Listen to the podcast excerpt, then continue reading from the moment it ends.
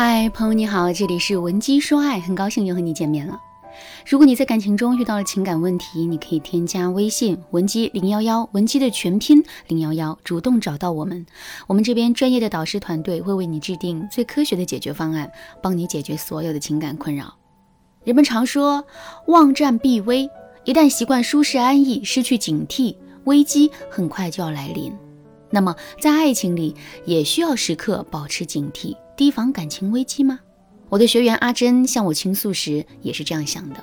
那天是阿珍的生日，她早早下班回家，准备了一桌子好菜，希望和老公度过一个快乐的生日。丈夫原本答应下班后直接回家一起庆生，可直到晚上9点他还没有回来。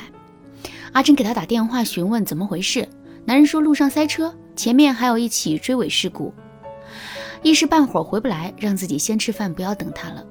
阿珍不相信啊，质问他是不是在外面鬼混，不要找借口来敷衍自己。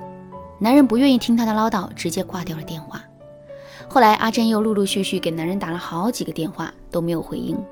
大概1个多小时后，男人提着蛋糕回到家，他无奈解释道，老婆，我不是都跟你说了，路上真的堵车，我也没办法，今天是你的生日，别瞎想了，快来吃蛋糕吧。路上堵车，你的鬼话我能信吗？你别忘了上次我在你的车上发现的长头发，你指不定跟哪个女人一起幽会呢。阿珍情绪比较激动，结婚还不到1年就急着替外头不要脸的女人解释了，我看你也不是什么好东西，我辛辛苦苦为你做了一桌子菜，你也当看不见，吃什么蛋糕，吃屎去吧。阿珍夺过男人手里的蛋糕摔在地上，奶油上老婆生日快乐我爱你的字样也糊掉了。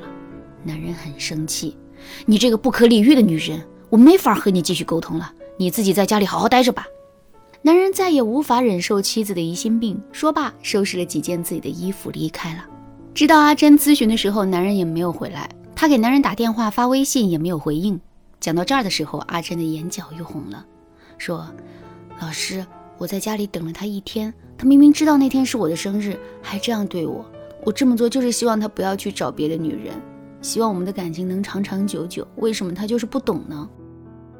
我问阿珍，你爱他吗？阿珍说爱他，很爱很爱他。我又问他，那你为什么总是要怀疑自己的老公呢？阿珍告诉我，她怕老公会出轨，更怕一旦婚姻失败，自己会成为周围人的笑柄。因此她对丈夫保持高度警觉，想要把一切可能影响到他们感情的因素都扼杀在摇篮里。抱着这样的心态，阿珍和丈夫之间的相处中各自扮演了狱警和囚犯的角色。阿珍经常挂在嘴上的一句话就是，你是不是不爱我了？你是不是外面有人了？这颗定时炸弹终于在生日那天激烈的争吵中引爆。不想成为别人的笑柄，所以付诸行动，结果呢，事与愿违。在这段婚姻中，阿珍把男人的很多行为定义为他没那么爱我，或者是移情别恋，跟对方发脾气，反复试探会不会分手离婚，这样极端的质问变成常态，以此来确认自己在对方心里仍然重要。因为太想抓住，太过于全身投入，所以害怕失望，更怕男人离开。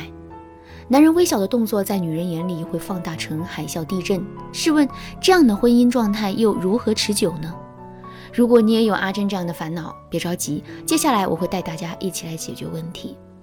1，直面内心恐惧，学会和自己对话。蜘蛛被公认为是人类最恐惧的东西之一，心理学家曾经用蜘蛛做试验，尝试证明人自言自语能够减轻恐惧。他们要求测试者接近毛茸茸的大蜘蛛，一开始呢，没有人敢接近，于是研究人员引导他们说出内心的想法。最后实验证明，随着测试者不断地袒露心中恐惧情绪，他们就更有勇气靠近蜘蛛。同样的道理，我们要学会也和自己对话，把自己内心的疑惑、恐惧全部说出来。这个时候要记住，当你怀疑男人抑制不住内心激动的时候，告诉自己不要生气，不要大叫，更不要发问，这是正确的。这时候你也会感到内心更加的憋屈难受，那不如找个地方一个人待着，把心里面想说的都说出来。像这样子思考，比如说，我刚才在男人的副驾驶位置发现了几根棕色长发，没有思索，直接对他破口大骂，也许这根头发是办公室或者电梯里人多不小心蹭上的，我有可能是误会他了。很多时候你心中的疑虑就在喃喃自语中烟消云散了。如果你觉得自言自语有点神经兮兮的话，也可以采取写日记的方式，把自己曾经错误怀疑的事和正在疑虑的分类记录在本子上，这样你可以对自己的所作所为有一个直观的了解。这样做，一是可以缓解自己内心持续的高压状态，调节自身情绪；二是能进行第二次思考，帮助自己更理智地看待事情。究竟是事出必有因，还是自己无端猜测，一定会有一个更加理性的判断。二，逆向思维转换，学会和男人对话。我们再回顾一下阿珍的案例，男人在路上堵车，阿珍就直接关联到了男人和第三者在一起幽会，然后呢，把男人送给自己的生日蛋糕摔了，当做对男人出轨的惩罚。像阿珍这样缺乏安全感的人通常是敏感的，男人有一点点不同寻常的行为就会被扩大为颠覆式的行为，这样也就能够理解阿珍为什么会有颠覆式的情绪，最后火山爆发。因为在阿珍的心里男人当下生日失约、沾花惹草是不可饶恕的。